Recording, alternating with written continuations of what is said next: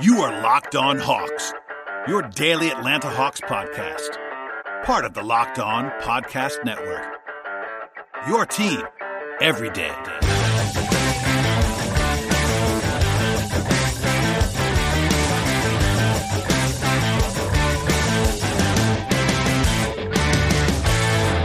Hello, friends. Welcome to episode 829 of the Locked On Hawks podcast. I am your host, Brad Rowland. It is Sunday evening into Monday morning, and today's show is brought to you by Built Bar. Go to builtbar.com, use the promo code Locked On. You'll get $10 off on your next order with Built Bar. Today's show is another solo one with me to start the week off with some audio from Skal Labissiere and DeAndre Hunter, as well as a, a sort of a mailbag question slash fake trade that I want to talk about at the end of the podcast. But first, uh, basically, all is quiet on the Hawks front with regard to uh, news. But alas, there we go. I know the team sort of had Saturday totally off, and they didn't have any media availability on Sunday, although they did actually practice on Sunday. We did hear from two players, as, as I said before, on Friday afternoon, and Skal and Hunter. So uh, some audio coming to you in a second. In fact, we'll start with Skal Labissiere, who made, I guess, the only thing that was like close to news on Friday. It was not necessarily news, but certainly trending in that direction with with some comments that he made about um, sort of wanting to stay in Atlanta, et cetera, et cetera. So first with Skal, we will start with the first question that he was asked that I, uh, at least that I had recorded. Um, and it was about the fact that he's not, now finally healthy and sort of what the process was like getting back to full health after a long time absence. Uh, for me, it was just about you know, getting my strength back in my legs. And, you know, I think the uh, strength conditioning staff and Chelsea did a really good job over the break. You know, we had, we couldn't do much, but we had those FaceTime workouts and did a really good job at staying on me, you know, every, pretty much every week, you know, being really consistent about uh, the work that I was putting in. And by the time I got back to the facility, uh, you know, I was on a good path on as far as like getting back on the court. So, uh, the past couple of days, I've been feeling really well, like really good on the court. It's been, you know, I'm pretty satisfied with, you know, the work that we've done. And, uh, you know, uh, I don't know exactly what day I was, you know, 100% healthy, but it's been, it's just been over time, a process for me. Uh, just, you know, being consistent with everything, really. Labissiere is, of course, the only free agent participating in the minicamp for the Hawks. He is a restricted free agent if they want him to be. They have to offer him a qualifying offer, but he certainly can be RFA eligible if the Hawks want to make him so. Um, but regardless, it's sort of good backdrop to sort of consider what's going on there. But obviously, he was asked later if he had any limitations. Um, he said no, basically that he's been full go, five on five, etc. That was echoed by Lloyd Pierce earlier in, in the week last week. So um, all indications are positive on Skal's health status. But again, he is the only free agent that was sort of uh, in. I guess that has been in camp with the Hawks, and Travis Schlenk made the point to point out that there only is one. So with that as the backdrop, he was sort of asked about the choice to participate and why that was important to him. Just to show that you know I'm ready to go. I, I can play. You know I'm ready to play. Uh, it's been a. Uh, I've been out since December, so uh, and I've been doing rehab with the team that whole time. So uh, for me, I just wanted to show that hey, I'm ready to go. Uh, I'm ready to play and uh, you know I feel good. I just wanted to play basketball. It's been a long time since I played, so uh, you know it's you know the best. I think the best way to get back out there playing is against NBA competition. So I was gonna get that here and uh, in a organized setting. So I just wanted to get out there and play. So as you heard there, basically he's been ready to go the entire time. Uh, at least most of this off time. That, that, that's that's obviously good to hear, and the, sort of the best way I would certainly agree with him to get back into your full time playing shape is to play against NBA players. So it makes a lot of sense that he would be there. Of course, there's been a lot of questions about you know whether he'll be around long term. We'll get to some audio about that in a second. But first, he was also asked about the toughest part about rehabbing the injury that sidelined him during last season, sort of how his journey has been getting back to this point. The toughest part was just the routine, the everyday routine. It was kind of, you know, sometimes it gets boring, you know, like it's like the same thing going over, going over the same thing every single day. It gets repetitive at times. But I think the one thing that helped me, you know, personally, I'm a, I'm, I'm a man of God. My faith uh, is what leads me in everything that I do. So uh, I think that that was that's what helped me through it. You know, because sometimes when going through rehab like that, you know looking at the you know the you, you try to focus on the big picture and not the now uh, because uh, you know think you try to think about the big picture and not you know the struggle that you're doing going through now so that that really helped me you know just focusing on uh, my faith in uh, Jesus Christ, and you know that that really uh, helped me through everything. And obviously, I had like a good crew around me, you know, who stayed on me because I didn't need that accountability. Because if I was trying to do it by myself, it would not have been the same. So. So big picture, obviously, you know, Labissiere is not someone who has accomplished a heck of a lot in the NBA.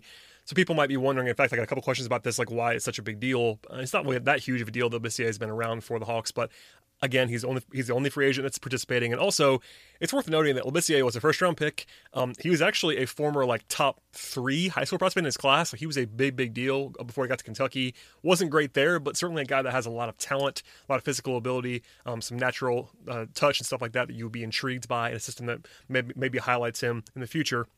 So with that in mind, uh, he, he was sort of asked about how he sees himself fitting with the Hawks if he ends up sticking around beyond this summer. Uh, for me, just uh, from my past experiences, I've been on young teams before. I've been on uh, a winning team before, as far as Portland goes, uh, and I really believe that that I can help the team. You know, whatever they need me to do, I'll be there to do it. You know, whether you know if uh, they decide to resign me, but I really think that I can help. You know, on and off the court, you know, locker room, uh, just leading by example. Really, you know, it's a really young team, and I think we can get any help we can get. So almost immediately after that, he was uh, followed up on with regard to whether he was hopeful to be back in Atlanta specifically. Oh yeah, I would love to be here. I would love to be here. You know, obviously, if I was not interested in being here, I wouldn't be here. You know, doing training camp. You know, I could have been uh, just working out somewhere else, and you know, not in the bubble setting. So I'm very interested in being here, uh, and we'll see. Labissiere did say after that that he did not know anything definitive about discussions about him returning, which is par for the course. Um, it's still this dead period right now where agents and teams are not supposed to be talking necessarily. I'm sure the Hawks have had some sort of backroom deal or with discussions there. Um, and honestly, you know, nothing can be formalized. It'll be interesting to see if they offer him the qualifying offer. I would not do that. It's more than I would want to pay him.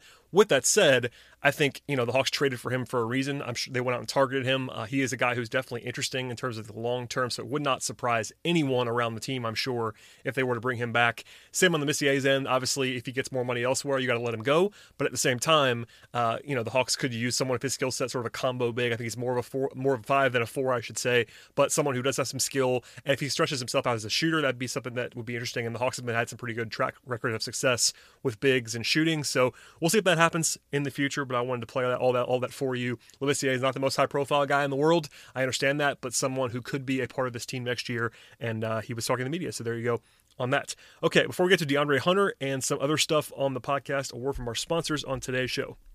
The first one is Built Bar. Built Bar is the best tasting protein bar ever, and the new and improved Built Bar is even more delicious. I've told you in the past how much I really love the original Built Bar flavors, but now there are 18 amazing flavors to choose from, including six new selections, like my personal favorite cookies and cream, as well as caramel brownie and lemon almond cheesecake. Each bar is covered in 100% chocolate, and importantly, they're all soft and easy to chew. And from there, I always want to point out that Built Bars are fantastic for those of us trying to be health conscious. You can maintain or even lose weight while still enjoying a delicious treat. Bars are low calorie, low sugar, high protein, and high fiber. And Built Bar is even great for people, people on the keto diet. Go to builtbar.com right now. Use the promo code Locked On. When you do that, you'll get ten dollars off on your next order with Built Bar. One more time, that is builtbar.com. Promo code Locked On for ten dollars off your next order. Check it out at builtbar.com. Today's show is also brought to you by the good folks at DoorDash. You want Chinese food, they want pizza, and someone else is craving dessert, but fortunately, there's something for everybody on DoorDash. DoorDash is the app that brings you the food you're craving right now, right to your door, and ordering is easy. Open the DoorDash app, choose what you want to eat, and your food will be left safely outside your door with the new contactless delivery feature as DoorDash aims to keep communities safe. DoorDash has over 300,000 partners in the US, Canada, Australia, and Puerto Rico. You can support your local go to restaurants or choose from your favorite national chains. Right now, our listeners can get $5 off and zero delivery fee on their first order of $15 or more when downloading the DoorDash app. Enter the promo code Locked On NBA. That's $5 off and zero delivery fee on your first order when you download the DoorDash app in the App Store right now. Enter the promo code Locked On NBA. Don't forget, that's code Locked On NBA for $5 off your first order with DoorDash. All right, and with Labissiere out of the way, we'll get to DeAndre Hunter, who also spoke to the media on Friday afternoon. DeAndre, of course, is a more high-profile player, but uh, it's not a guy who had a, a, lot of sort of you know breaking news coming into minicamp, but still a lot to talk about. Uh, he was asked first what he's been looking to improve on and what he's looking to be better at during his second season on the offensive end of the floor, and this is what he had to say about that. Um, just being comfortable with the ball, uh, just being able to run the offense. Um, like I said, just being able to play off Trae uh, better. Um, like I said, being able to make plays for myself and, you know, uh, being able to initiate the offense myself as well. So obviously Hunter is not a huge sort of high usage player, but at the same time it'd be beneficial if he could attack a little bit more. We saw a little bit of that as a rookie, but uh, obviously you hear there that he's interested in doing a little bit more on the offensive end of the floor, which is not a huge surprise. He was also asked what he felt like he needed to improve on. Sorry, what he felt like he actually improved on during his rookie season. I thought it was an interesting answer as well. Uh, I would have to say defender. Uh, you know, when you first come here, you know it's hard. You know, you got to learn to do different concept than in college, and things like that. But um, I think just fighting over screens, you know, chasing off ball screens, just chasing dude off of screens, period.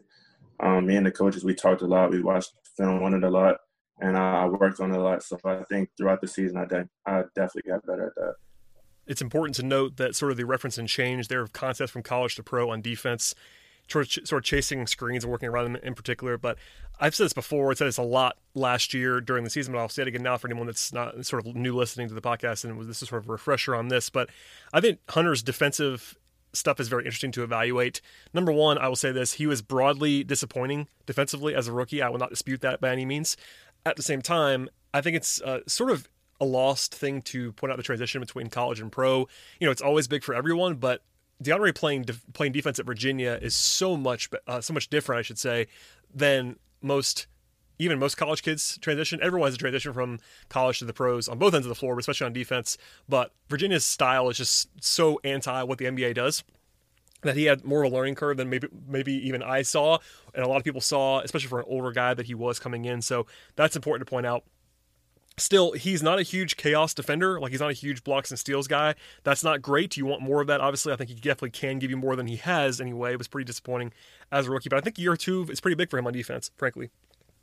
I'm not worried personally about his defense too much. At the same time, I'm not sure it's like you know he was building some circles like baby Kawhi. That, that that's not a thing. Uh, you know Hunter, I think he's going to be a pretty good defender long term, but not a guy who's going to be like this incredible lockdown guy.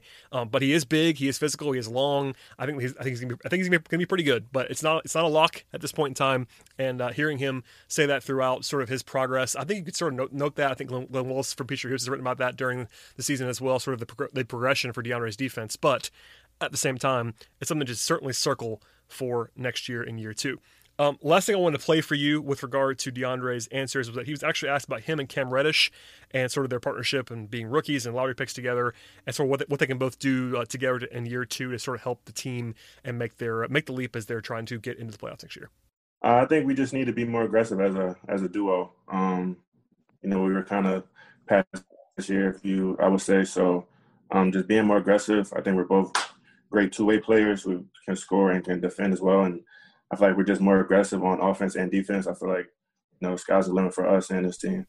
So that's it for the audio from Hunter. I do want to point out one more thing. He was asked sort of what he wanted to get out of the minicamp. He said the same stuff that everybody else has been saying: team bonding, uh, integrating Clint Capela, communication, talks about how how competitive the environment's been in the mini bubble for the Hawks. He also said that Lloyd Pierce has been trying to get him to be more vocal, especially defensively. That's a point of emphasis for him. DeAndre is a very quiet guy by nature. You can definitely tell that, I think, um, and listening to him talk and you know talking to him. He's definitely not a guy who has nothing to say. He does. Uh, he's pretty interesting to talk to sometimes, but not someone who is like boisterous by any means. So we'll uh, see what he sort of looks like in that through that lens. And I know that's not like none, none of that's hugely groundbreaking um, audio from DeAndre Hunter, but people seem to enjoy these interviews, and uh, obviously more to come, hopefully, um, in the next couple of days for the Hawks. No one's talked since Friday, so we'll see how that happens beginning, beginning on Monday into the rest of the week. But hopefully, you enjoyed a little bit more of that, of sort of the uh, behind the curtain with the players. Okay, last thing on the podcast. I got a couple questions about this. I wanted to go ahead and address it now. There was a mock draft from Jonathan Wasserman of Bleacher Report, one of the guys who's more who's most prominent. I think most of the time people talk about you know ESPN, the ESPN guys, and Sam Vecenie, my good my good friend Sam Vecenie from the Athletic, as sort of the two you know consensus uh, mock drafts with Intel, et cetera. And I'm going to that too. Those guys probably are the top two in terms of uh, you know industry industry level stuff. But Wasserman has good sources. He's been on this podcast before. Smart guy, does his homework, and uh, he put forth a mock. People got a lot of uh, attention out of. Bleacher Report is of course very popular, so it's got a lot of uh, got a lot of looks. People were asking me about it, so I'm going to go ahead and, and address it now. Um, basically, he proposed a trade in his mock draft this week, which I'm sure you can find on the internet by googling Jonathan Wasserman Bleacher Report. And again, shouts to John for uh, doing a, a, good job. Um, basically, it's the Hawks trading with the Kings. The Hawks trading number six, number 50, the second round pick this year, and Kevin Huerter in exchange for number 12 and Buddy Hield. So broadly speaking, this is a bad deal for the Hawks, in my opinion. That's the sort of the top line thought. Bad deal for the Hawks. I would not do it. Now, I'll dig down a little bit now. Again, I wouldn't make too much of this. It's a mock draft. As someone who does mock drafts over at Dime, they are difficult, especially if you're trying to. You know, I don't even, I don't even try to do trades. They're very hard to put together. So I have sympathy here. Um, not nothing that you're going to do is going to please everybody. I totally understand that. Um, again, John does a good job overall, so I want to point that out. Um, with that said, the way that I look at it is just kind of this way. Going from six to twelve isn't as big of a drop in this particular draft as it is in some ways, but it's still a six spot change. That's a big drop in the, especially in the lottery. That's a big time value drop in terms of what you would uh, put, you know, trade for a deal, all that, all that stuff. It's a big drop. You can get a good player at 12, no question about that. With that said, I think it's that's important to point out that going down six spots in the lottery is a big thing. As such, you would need something that's significantly positive in order to do that kind of trade. It's not just like a sweetener thing where you're moving down a spot and getting something. You're going down six spots. That's that's a lot. So with that out of the way, the rest of the trade is essentially Kevin Huerter and 50 for Buddy Hield.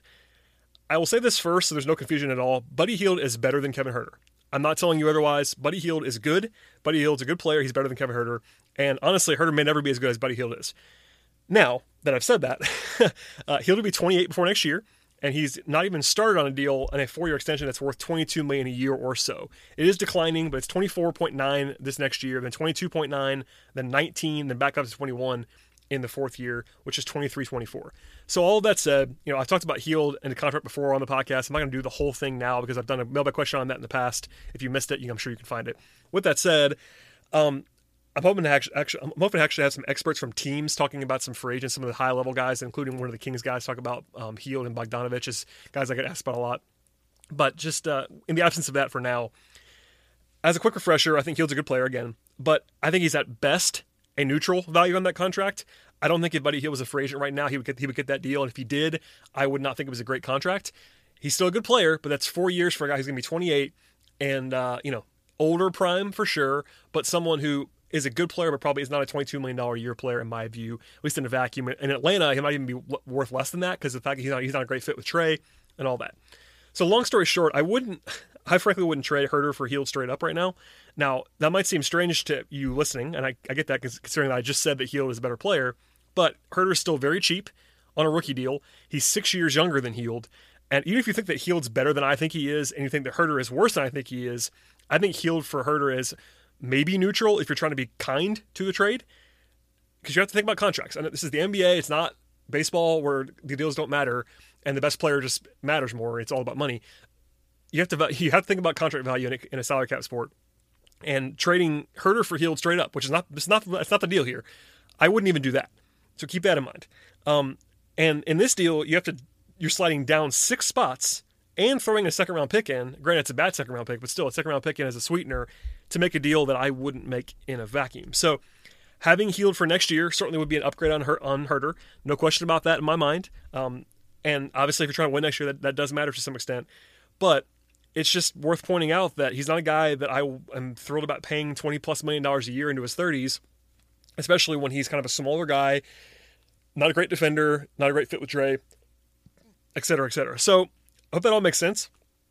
But you're essentially taking a six spot hit in a draft in order to make a deal for basically in order uh, to swap Huerter for Hield, and I just wouldn't do that even without a pick. So all told, it's a bad value. I understand where the thought process is coming in because the Hawks have money, and again, I've said this before. I'll say it again now. The Hawks because the Hawks have the young talent and the Hawks have all this cap space, they're going to be tied to anyone who could be available either in free agency or trade that is prominent and highly paid. And that makes a lot of sense. Unless you're a pure point guard, basically anybody else that's available is going to be tied to Atlanta in some way. Hield is not a new thing through that lens. And honestly, there probably is a deal out there for the Hawks to trade for Buddy Hield. This is this is just not the one that I would be considering, frankly. Um, and uh, it all comes all kind of comes down to how the Kings view him. Hopefully, again, I'll have a guest on in the near future to talk about that from a Kings perspective, kind of give some light on all of that and those machinations. So. That'll do it for today's podcast. If you have any questions about the trade stuff or anything else, you can find me on Twitter at BT Roll and follow the show on Twitter at Locked On Hawks, as well as we have an, e- an email address for long form questions at it's lockedonhawks at gmail.com. That's lockedonhawks at gmail.com. Please subscribe to the podcast. Please tell a friend about the show. We'll be back again with much, much more this week. If you missed anything from last week, we'll have a jam packed slate from last week as well. Plenty more to come. The draft is coming, et cetera, et cetera. Great time to jump on board. Again, one more time, please subscribe to the show. We'll see you next time.